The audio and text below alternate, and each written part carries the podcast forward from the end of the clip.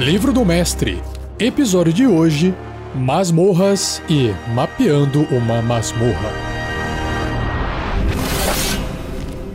Regras do D e D cinco E. Uma produção R P G Next.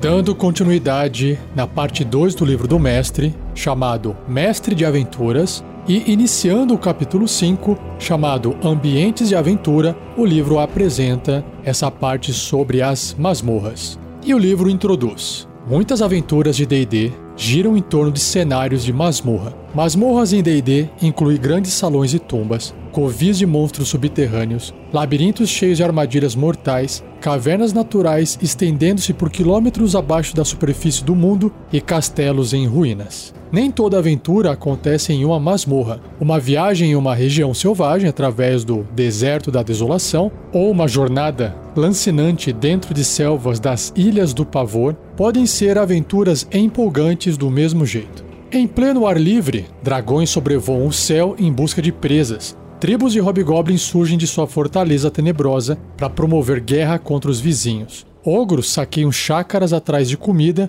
e aranhas monstruosas descem das copas das árvores cobertas por teias. Dentro de uma masmorra, os aventureiros se restringem às paredes e portas à sua volta, mas, no ambiente selvagem, os aventureiros podem viajar em praticamente qualquer direção que desejem. Essa é a diferença fundamental entre masmorra e ambiente selvagem. É muito mais fácil prever para onde o grupo de aventura poderia ir numa masmorra, pois as opções são limitadas, bem menos que em áreas selvagens. Vilas, cidades e metrópoles são o berço da civilização em um mundo selvagem, mas elas também oferecem oportunidades para a aventura.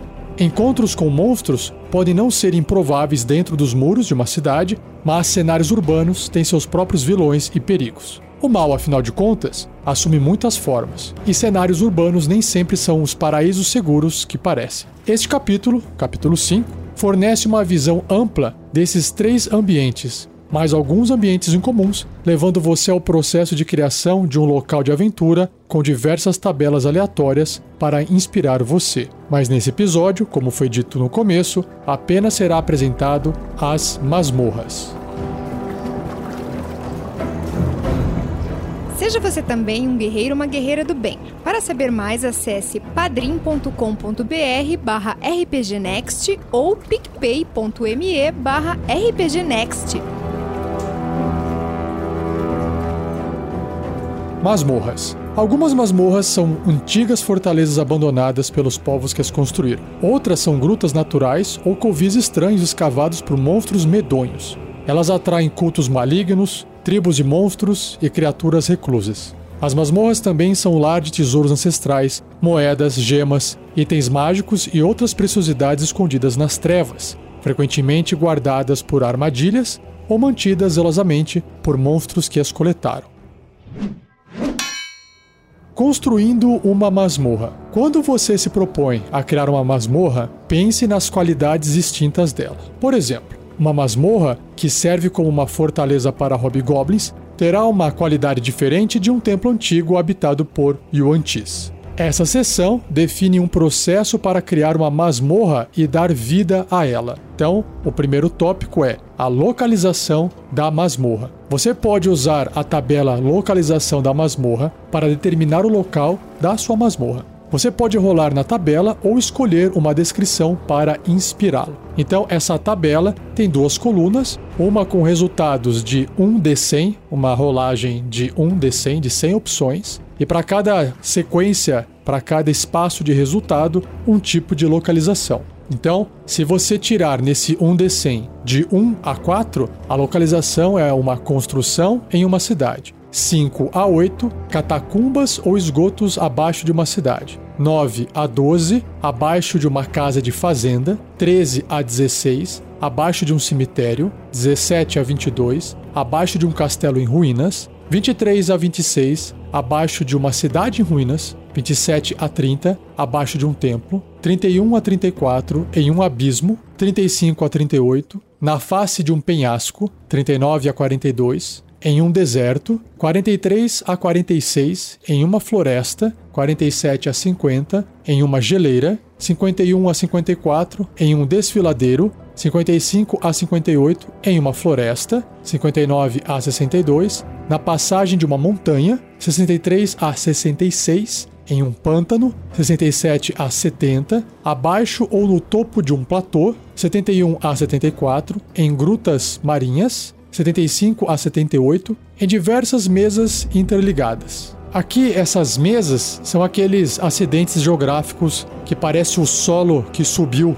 formando grandes topos planos. Também dá para imaginar uma montanha que você cortou a ponta dela. Enfim, digita aí M E S A no Google que você vai ver as imagens. Voltando para a tabela. Se sair setenta e nove a oitenta e dois no pico de uma montanha, oitenta e três a oitenta e seis em um promontório. Promontório também é um local mais elevado, parecido com o que eu descrevi da mesa anteriormente, só que fica próximo à água. São aquelas paredes, aquelas escarpas perto de águas ou em ilhas. Voltando, de oitenta e sete a noventa em uma ilha, de noventa e um a noventa e cinco uma masmorra submersa e, se sair noventa e seis a cem, role na tabela localização exótica. Então tem cinco por cento de chance de sair uma localização exótica. Essa tabela tem apenas vinte resultados, então você vai rolar um D vinte e para cada resultado um tipo de localização exótica. Então se sair um nesse D vinte, entre os galhos de uma árvore, olha que legal, dois em volta de um geyser, três atrás de uma cachoeira, quatro enterrada por uma avalanche, cinco enterrada por uma tempestade de areia, seis enterrada em cinzas vulcânicas, sete castelo ou estrutura inundada em um pântano, oito castelo ou estrutura no fundo de um buraco, nove flutuando no mar, dez em um meteoro, caramba, onze em um semiplano ou em uma bolsa dimensional, doze em uma área devastada por uma catástrofe mágica, treze em uma nuvem, quatorze em Faéria ou Feywild, quinze na Umbra ou Shadowfell, dezesseis em uma ilha num subterrâneo marinho, dezessete em um vulcão, dezoito nas costas de uma criatura viva imensa, olha que bacana, dezenove selada dentro de um domo de energia mágico e, por fim, o último resultado, se sair vinte no D vinte, dentro de uma mansão magnífica de Mordenkainen, que é uma magia, né? E, além dessas tabelas, que descrevem ou dão essas sugestões de localização da masmorra, também existe o criador da masmorra. Uma masmorra reflete seus criadores. Um templo perdido dos Yuan-tis, sufocado pelo crescimento de plantas da selva, teria rampas ao invés de escadas. Mesmo porque essas criaturas, algumas delas, têm corpos de cobra, né? Cavernas escavadas pelo raio ocular de desintegração de um observador terá paredes anormalmente lisas e o covil do observador, que é o Beholder em inglês, pode incluir veios verticais ligando níveis diferentes. Olha que massa! Monstros anfíbios, como os Kuo-toas e aboletes, usam água para proteger as partes mais profundas de seus covis contra intrusos que respirem ar. Os detalhes dão vida à personalidade de um cenário de masmorra. Grandes rostos barbudos podem estar esculpidos nas portas de fortes anões e podem ter sido desfigurados pelos gnolls ou gnolls que vivem lá agora. Teias de aranhas decorativas, câmaras de tortura e currais escravos podem ser características comuns em um jazigo construído por Drows, os elfos pretos, contando algo sobre o local e seus ocupantes. A tabela criador da masmorra inclui criaturas que geralmente constroem masmorras. Você pode escolher um criador na tabela ou rolar aleatoriamente, ou escolha algum outro construtor de masmorra apropriado para sua campanha. Então, primeira tabelinha, chamada criador da masmorra, você vai rolar um D vinte e para cada conjunto de resultados aqui, a maioria deles unitário, vai sair um criador. Se sair o número um, o criador é o observador, o beholder. Se sair entre dois e quatro, ou seja, tem uma chance três vezes maior, né? Porque pode sair dois, três e quatro, um culto ou grupo religioso. E aí você vai ter que rolar novamente numa tabela chamada cultos e grupos religiosos para determinar especificações, que já já eu chego nessa tabela.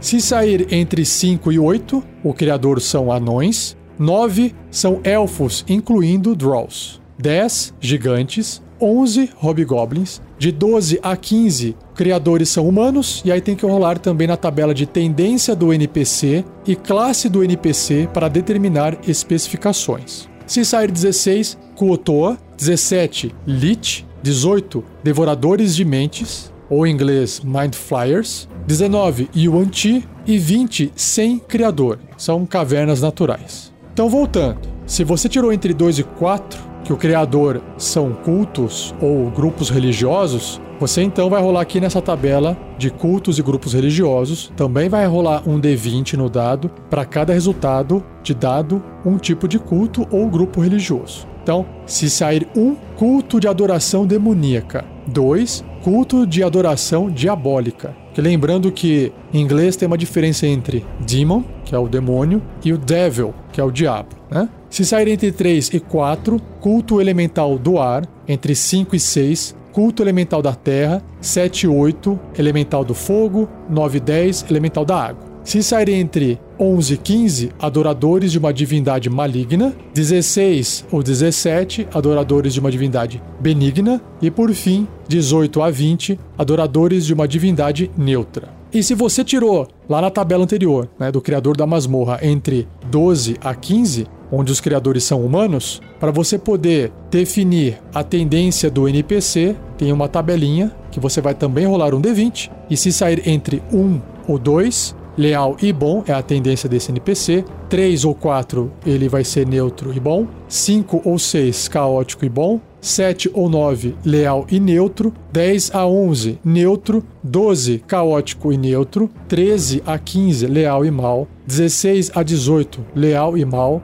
dezenove ou vinte caótico e mal. E a classe do N P C, se sair um no D vinte, é um bárbaro, dois bardo, três ou quatro clérigo, cinco druida, seis ou sete guerreiro, oito monge, nove paladino, dez patrulheiro, que é o ranger, onze a quatorze é um ladino, que é a maior chance que tem aqui, quinze feiticeiro, dezesseis bruxo e dezessete a vinte mago, que está empatando com o ladino. Maravilha! Também tem mais. O propósito da masmorra. Exceto no caso de uma caverna natural, uma masmorra é construída e habitada com um propósito específico que influencia seu projeto e características. Você pode escolher um propósito na tabela chamada Propósito da Masmorra, que você pode pegar e escolher um dos resultados que sai no dado ou apenas se inspirar para suas próprias ideias. Então, rola um D vinte, se sair um, o propósito da masmorra é armadilha mortal.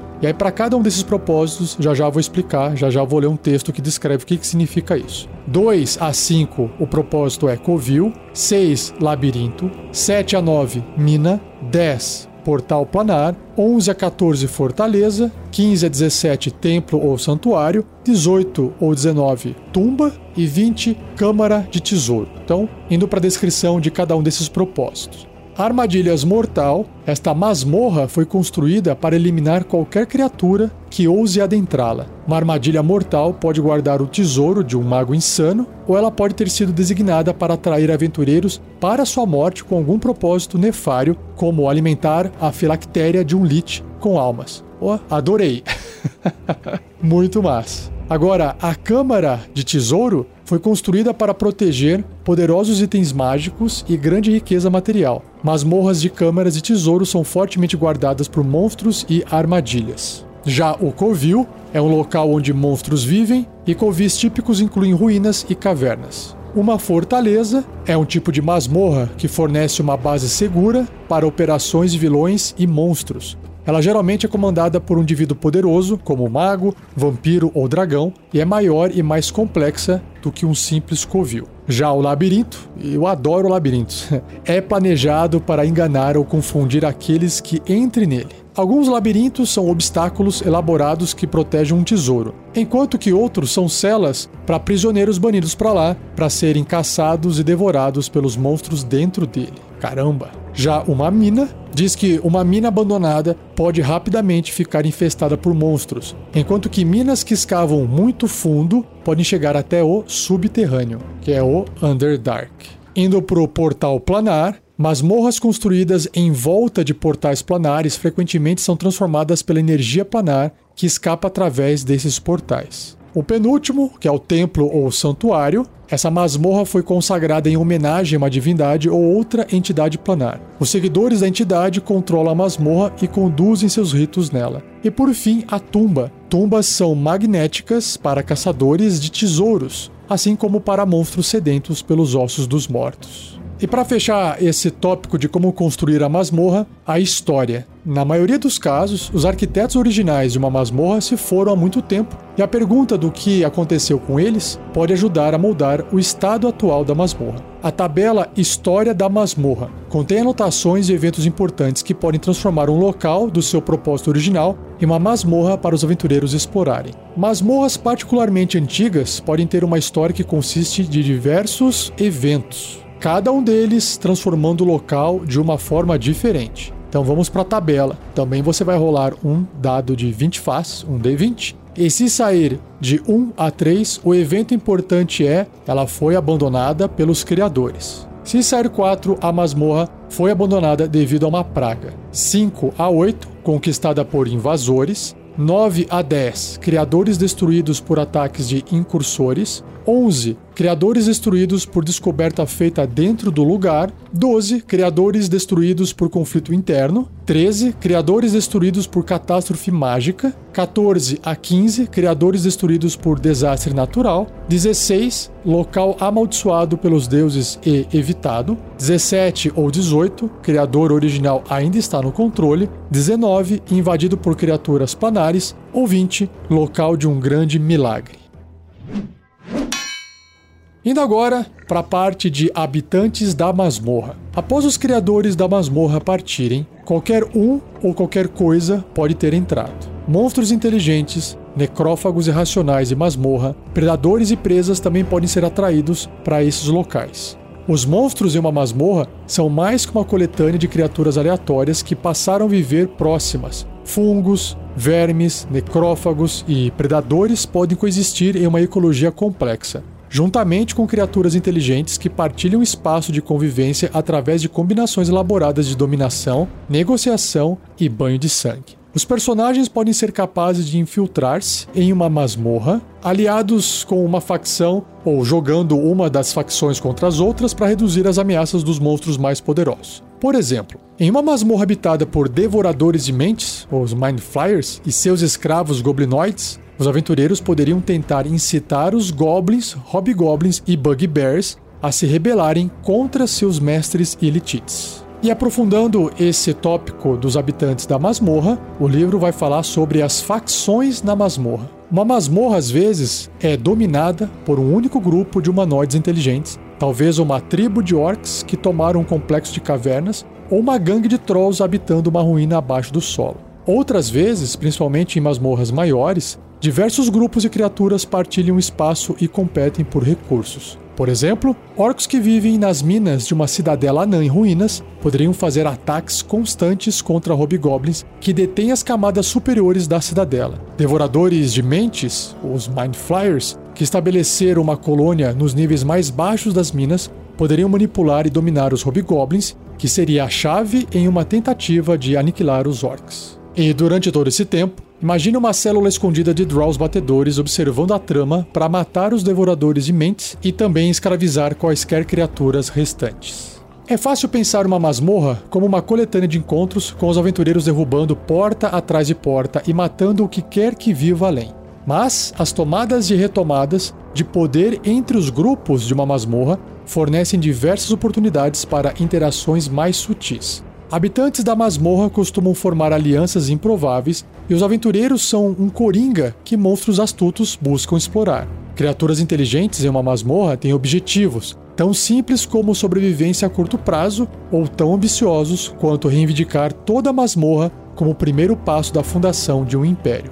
Tais criaturas podem chegar aos aventureiros com uma oferta de aliança, esperando impedir os aventureiros de chegarem ao seu covil e para garantir ajuda contra seus inimigos. Devida aos N P Cs líderes desses grupos, como descrito no capítulo quatro, personificando suas personalidades, objetivos e ideais. Então, use esses elementos para moldar a reação da chegada dos aventureiros ao território deles. Avançando, além das facções, também tem a ecologia da masmorra. Uma masmorra habitada tem seu próprio ecossistema. As criaturas que vivem nela precisam comer, beber, respirar e dormir, exatamente como as criaturas do ambiente selvagem fazem. Predadores precisam ser capazes de buscar presas, e criaturas inteligentes buscam por covis que ofereçam a melhor combinação de ar, comida, água e segurança. Mantenha esses fatores em mente quando estiver planejando uma masmorra que você deseja que seja convincente para os jogadores. Se uma masmorra não tiver um pouco de lógica interna, os aventureiros irão achar difícil tomar decisões razoáveis dentro desse ambiente. Por exemplo,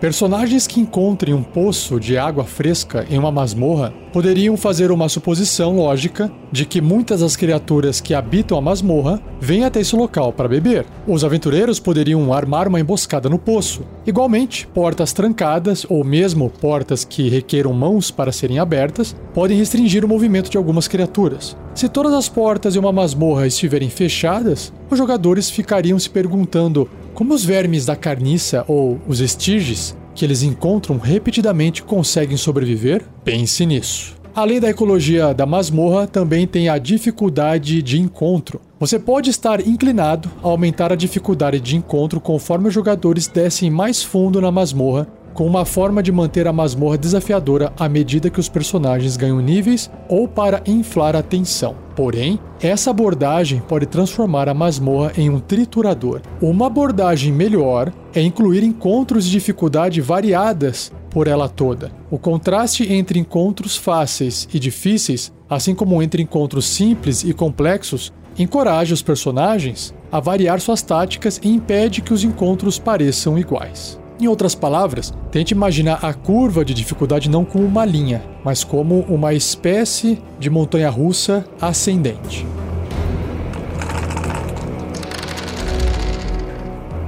Indo agora para a segunda parte desse episódio, mapeando uma masmorra. Cada masmorra precisa de um mapa para mostrar sua estrutura. O local, criador, propósito, história e habitantes da masmorra deveriam dar a você um ponto de partida para desenhar seu mapa de masmorra. Se você precisar de inspiração adicional, você pode encontrar mapas prontos de graça disponíveis para uso na internet, ou mesmo usar um mapa de um local do mundo real. Ou vou adicionar aqui também que você pode pagar por serviços lá no Patreon de uma galera que faz mapas, inclusive mapas animados. Alternativamente, voltando ao livro, você pode tirar um mapa de uma aventura oficial ou gerar um complexo de masmorras aleatoriamente usando as tabelas apresentadas no Apêndice A. Uma masmorra pode variar de tamanho, desde algumas poucas câmaras de um templo arruinado até enormes complexos de salas e passagens estendendo-se por centenas de metros em todas as direções.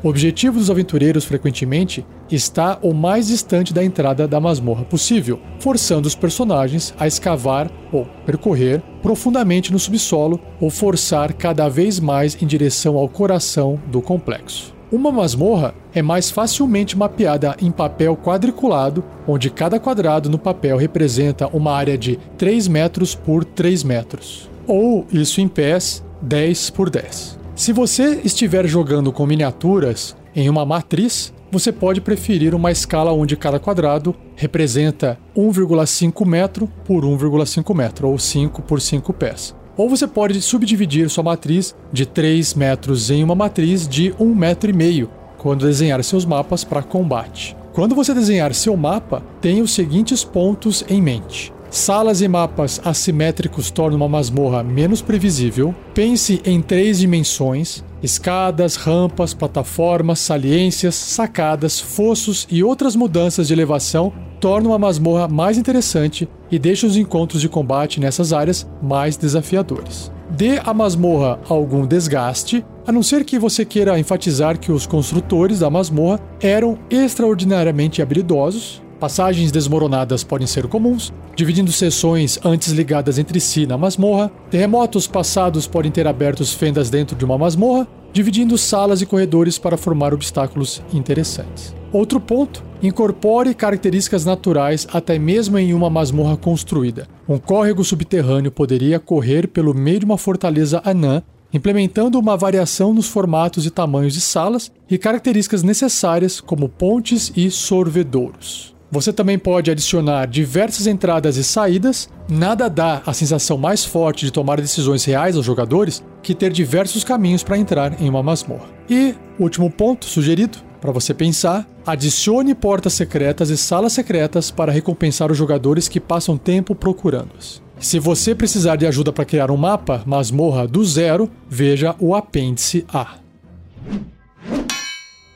Características da masmorra. A atmosfera e características físicas das masmorras varia tão vastamente quanto suas origens. Uma cripta antiga poderia ter paredes de pedra e portas de madeira frouxas, um odor de decadência e nenhuma luz além daquelas que os aventureiros trouxeram. Um covil vulcânico teria paredes de pedra lisa formadas por erupções passadas, portas de latão reforçadas magicamente, um cheiro de enxofre e luz fornecida por jatos e chamas em cada corredor e sala. Então, mais um pouco de descrição sobre as paredes. Algumas masmorras têm paredes de alvenaria, outras têm paredes de rocha sólida, desbastadas com ferramentas para dar-lhes uma aparência áspera e cinzelada ou desgastada pela passagem de água ou lava. Uma masmorra acima do solo seria feita de madeira ou materiais compostos. Paredes às vezes são adornadas com murais, afrescos, baixos relevos e luminárias como candeeiros ou suportes de tochas.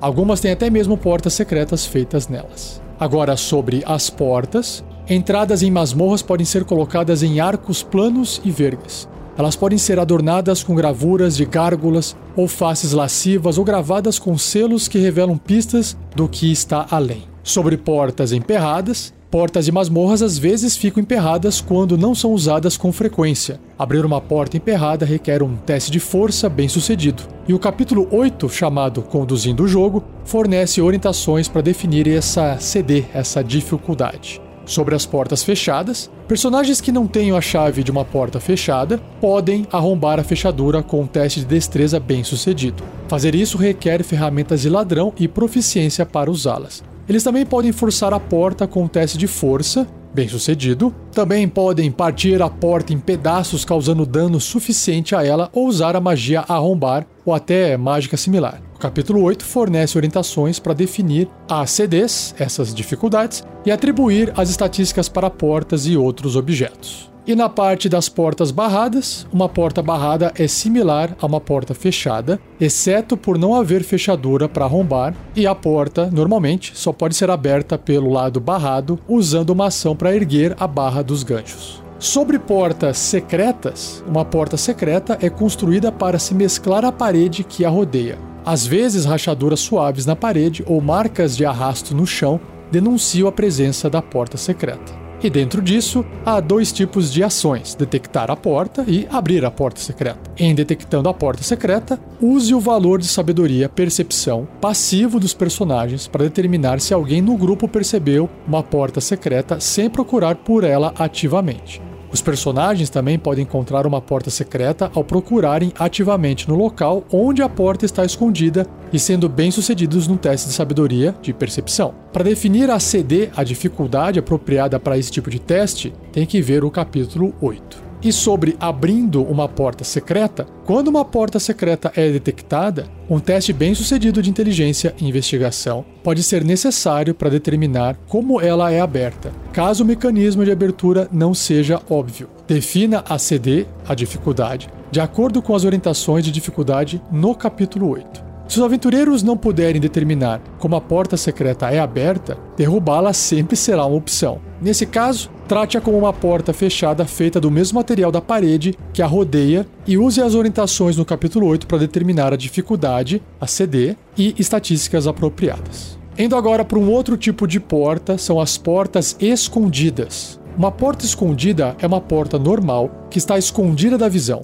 Uma porta secreta é cuidadosamente construída para se mesclar na superfície que a rodeia, já uma porta escondida, na maioria das vezes, está escondida por meios mundanos. Ela pode estar coberta por uma tapeçaria, coberta com gesso ou, no caso de um alçapão escondido, escondido sob um tapete. Normalmente, nenhum teste de habilidade é necessário para encontrar uma porta escondida. O personagem precisa apenas procurar no lugar certo ou dar o passo certo para revelar a porta. Porém, você pode usar os valores de sabedoria e percepção passiva dos personagens para determinar se algum deles percebe rastros ou sinais de uma tapeçaria ou tapete que tenha sido mexido recentemente. Um outro tipo de porta são as portas levadiças. Uma porta levadiça é um conjunto de barras verticais feitas de madeira ou ferro, reforçadas com uma ou mais fitas horizontais. Ela bloqueia uma passagem ou arcada até ser erguida até o teto por uma manivela e corrente.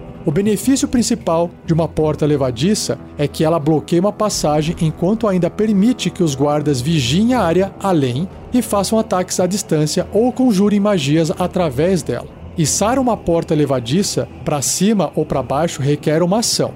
Se o personagem não puder alcançar a manivela, geralmente por estar do outro lado da porta levadiça, erguer a porta levadiça ou dobrar as barras o suficiente para passar através delas exigirá um teste de força bem sucedido. A C D ou dificuldade do teste depende do tamanho e peso da porta levadiça ou da espessura de suas barras. E para determinar essa C D apropriada, também tem que ver o capítulo oito. Sobre a escuridão e iluminação, escuridão é a condição padrão dentro de um complexo subterrâneo ou no interior de ruínas abaixo do solo, mas uma masmorra habitada poderia ter fontes de luz. Em assentamentos subterrâneos, até mesmo raças que têm visão no escuro usam fogo para se aquecer, cozinhar e se defender. Mas muitas criaturas não precisam de calor ou luz. Os aventureiros devem trazer suas próprias fontes de luz para tumbas empoeiradas onde apenas os mortos-vivos continuam de guarda. Ruínas abandonadas repletas de monstros e limos e cavernas naturais onde criaturas sem visão caçam. E um detalhe aqui que o livro não citou, visão no escuro, a criatura enxerga preto e branco. Então, se você coloca uma fonte de luz, você passa também a enxergar com cores, dependendo da sua raça. Continuando o livro. A luz de uma tocha ou lanterna ajuda um personagem a ver uma distância curta, mas outras criaturas podem ver a fonte de luz de bem longe. Luz plena em um ambiente de escuridão total pode ser visível a quilômetros, apesar de uma linha de visão clara através de tal distância ser rara no mundo subterrâneo. Mesmo assim, os aventureiros usando fontes de luz numa masmorra frequentemente atraem monstros, da mesma forma que características de masmorra que imitam luz, desde fungos fosforescentes até o brilho de portais mágicos, podem atrair a atenção dos aventureiros. Sobre a qualidade do ar. Túneis subterrâneos e ruínas abaixo do solo são, frequentemente, espaços fechados com pouco fluxo de ar. Apesar de ser raro para uma masmorra estar selada tão hermeticamente que os aventureiros tenham dificuldade para respirar, a atmosfera é frequentemente sufocante e pesada. Além disso, odores persistem em uma masmorra e podem ser ampliados pela quietude da atmosfera. Por fim, sobre os sons. A geografia fechada de uma masmorra ajuda a canalizar o som. O rangido alto de uma porta sendo aberta pode ecoar por centenas de metros da passagem. Barulhos altos como o ressoar de martelos de uma forja ou o estrondo de batalha podem reverberar através de toda a masmorra. Muitas criaturas que vivem no subterrâneo usam tais sons como forma de localizar uma presa ou ficam alertas com qualquer som que a intromissão de um grupo de aventureiros faz. Perigos na masmorra. Os perigos descritos aqui são apenas alguns exemplos dos perigos ambientais encontrados no subterrâneo e em outros locais escuros. Os perigos na masmorra são funcionalmente similares a armadilhas, que são descritas no final deste capítulo número cinco. Detectando um perigo. Nenhum teste de habilidade é necessário para ver um perigo, a não ser que ele esteja escondido. Um perigo que pareça algo inofensivo, como uma mancha de lodo ou bolor, podem ser corretamente identificados com um teste bem-sucedido de inteligência natureza. Use as orientações do capítulo oito para determinar uma C D apropriada para qualquer teste feito para observar e reconhecer um perigo. E sobre a gravidade desse perigo, para determinar a letalidade relativa de um perigo para os personagens, pense no perigo como uma armadilha e compare o dano que ele causa com o nível do grupo usando a tabela chamada Gravidade do Dano por Nível, posteriormente neste capítulo. E a tabela também aparece no capítulo oito. Então, o livro traz alguns tipos de perigos: o bolor amarelo, o bolor marrom, o limo verde e as teias. Sobre o bolor amarelo. Bolor amarelo cresce em locais escuros e uma mancha cobre um quadrado de um vírgula cinco metros, ou seja, cinco pés, um quadradinho ali do tabuleiro. Se tocado, o bolor espelha uma nuvem de esporos que preenche três metros cúbicos, ou dez pés cúbicos, originado no bolor. Qualquer criatura na área deve ser bem sucedida num teste de resistência de constituição com dificuldade quinze, ou vai sofrer onze dois D dez de dano de veneno e ficará envenenada por um minuto. Enquanto estiver envenenada dessa forma, uma criatura sofre cinco ou um D dez de dano de veneno no início de cada um dos seus turnos. A criatura pode repetir o teste de resistência no final de cada um dos seus turnos, terminando o efeito sobre si com um sucesso. E a luz solar ou qualquer quantidade de dano de fogo destrói instantaneamente uma mancha de bolor amarelo. Agora, indo pro bolor marrom, ele se alimenta de calor, drenando o calor de tudo à sua volta. Uma mancha de bolor marrom geralmente cobre um quadrado de três metros, ou seja, dez pés, e a temperatura a até nove metros dele é sempre gelada, ou seja, trinta pés de distância. Quando uma criatura se aproxima até um vírgula cinco metro do bolor, ou seja, cinco pés, pela primeira vez em um turno, ou começa seu turno ali, ela deve realizar um teste de resistência de constituição com dificuldade doze, sofrendo vinte e dois ou quatro D dez de dano de frio se fracassar na resistência ou metade desse dano se obtiver sucesso. O bolor marrom é imune a fogo e qualquer fonte de fogo trazida até um vírgula cinco metro, cinco pés dessa mancha, faz com que ela se expanda instantaneamente em direção ao fogo, cobrindo uma área de três metros quadrados, dez pés, com a fonte do fogo no centro da área. Uma mancha de bolor marrom exposta a um efeito que cause dano de frio é instantaneamente destruída. Agora, o limo verde. Esse limo ácido devora carne, material orgânico e metal ao contato. Verde vivo, úmido e pegajoso, ele se gruda às paredes, solos e tetos em manchas. Uma mancha de limo verde cobre um quadrado de um vírgula cinco metro, cinco pés. Tem percepção às cegas com alcance de nove metros, trinta pés, e cai das paredes e tetos quando detecta movimento abaixo dela. Além disso, ela não possui qualquer capacidade de movimento. Uma criatura ciente da presença do limo pode evitar ser atingida com ele com teste de resistência de destreza com dificuldade dez. Do contrário, o limo não pode ser evitado quando cai. Uma criatura que entra em contato com o limo verde sofre cinco ou um D dez de dano de ácido. A criatura sofre o dano novamente no início do seu próximo turno até o limo ser removido ou destruído. Contra madeira ou metal, o limo verde causa onze ou dois D dez de dano de ácido a cada rodada, e qualquer madeira não mágica, ou arma de metal ou ferramenta usada para remover o limo, é efetivamente destruída. Luz solar, qualquer efeito que cure doença, e qualquer efeito que cause dano de frio, fogo ou radiante, destrói uma mancha de limo verde. E por fim, teias. Aranhas gigantes tecem teias finas e pegajosas através de passagens e no fundo de fossos para enredar presas. Essas áreas cheias de teia são terreno difícil. Além disso, uma criatura que entrar em uma área de teia pela primeira vez em um turno ou começar o seu turno nela, deve ser bem sucedida num teste de resistência de destreza com dificuldade doze ou ficará impedida pelas teias. Uma criatura impedida pode usar a sua ação para tentar escapar, fazendo isso com um teste bem sucedido de força a atletismo ou destreza a acrobacia com dificuldade doze. Cada cubo de três metros, ou seja, dez pés, de teias gigantes, tem C A, né, a classe armadura, dez, quinze pontos de vida, vulnerabilidade a fogo e imunidade a dano de contusão, perfurante e psíquico.